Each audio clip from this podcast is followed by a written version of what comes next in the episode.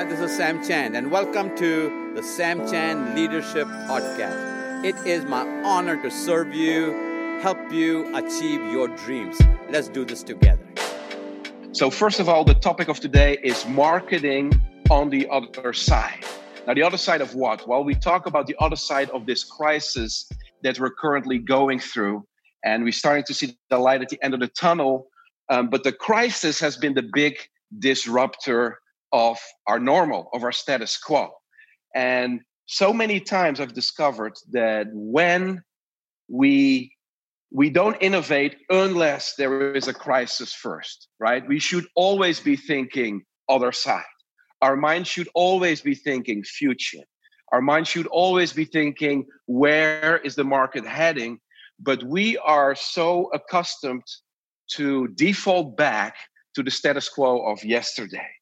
And it takes a crisis to take our mind away from the status quo to start exploring things beyond our comfort zone. So, in a funny way, I think this crisis has brought so much value if you know what to do with the crisis. Uh, someone said, never waste a crisis. A crisis can be leveraged for advancement, for innovation, and this is not a new concept, even in biblical times, right? Jesus says to his disciples, I want you to be witnesses to the uttermost parts of the earth. Jesus couldn't have been more clear, right? He said, You know what? Before I go, these were his last words. If there was ever a moment in time to listen to Jesus, it was when he was departing from earth and shared his final thoughts with his disciples, right? And he said, Before I go, I'm telling you, you're going to be witnesses to the ends of the earth. And what do the apostles do? They default back to what they've always done, which was to be in Jerusalem and meet daily in the temple. Isn't that incredible? Jesus wasn't able in the three years that he spent with him to bring the idea across that this temple, that the power of the temple, where people would physically visit, would be lifted because he was taking them into a new dimension and rebuilding something more powerful within three days that would take them be beyond the limitations of yesterday. Isn't that incredible? And when Jesus said, I'll make you witnesses, what did the disciples do? They went back to Jerusalem, not the corners of the earth, and lingered there. And then they met daily in the temple. Wow. And it took a crisis. When you read the book of Acts, you'll see there was a crisis when persecution came. And the believers from Jerusalem were scattered even as far as Antioch. And that was the first church planting movement, but it took a crisis to scatter the believers even as far as Antioch, but even the apostles lingered in Jerusalem. Read it for yourself.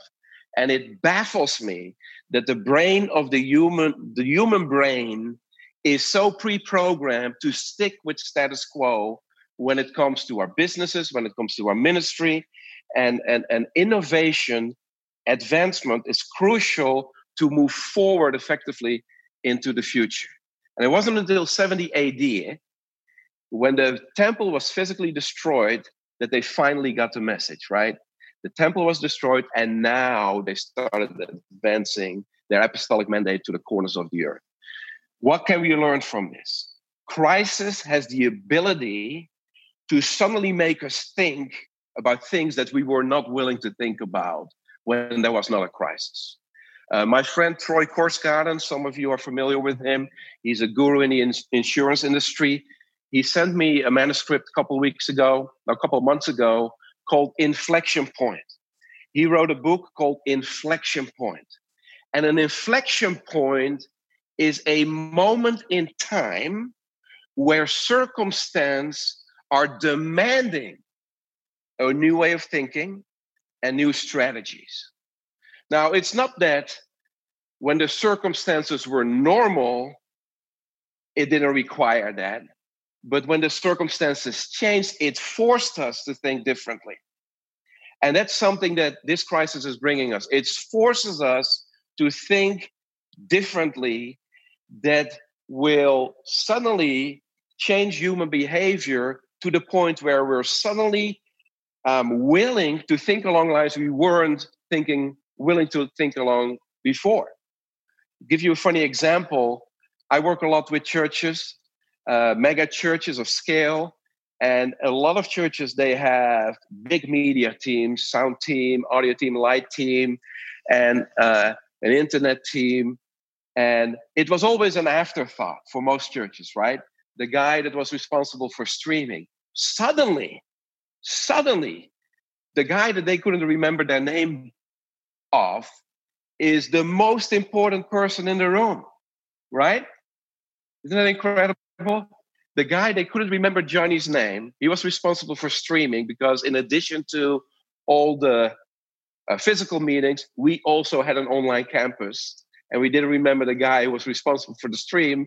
But now, through crisis, he becomes the most important asset because we realize we can't stay where we were yesterday. The assumptions that, that we had are no longer accurate. It forces us to change. So I'm a strategic marketer and I help people bring their message to market. Now, I went to the school of hard knocks. A lot of this I've learned through trial and error, and I'm going to give you a two minute a journey of how I came where I'm now today. And I believe it's going to help some of you uh, bring your message to market. Because believe it or not, everybody has a message, everybody has a gift, everybody has something of value that can help other people succeed. That's what I love about Dr. Chand. He's helping others succeed. That's his life mandate. He lives by it. He's helped me, he's helped you, and and and you have the ability, that same ability to help others succeed.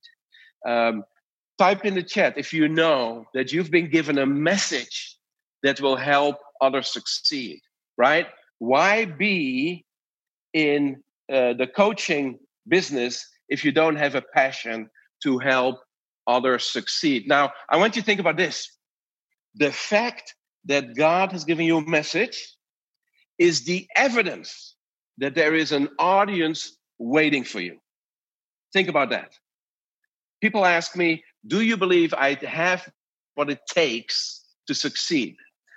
I'm telling you, if you believe that God's giving you a message, that very thing is the very evidence that God, uh, or it's the very evidence that there's an audience. Why?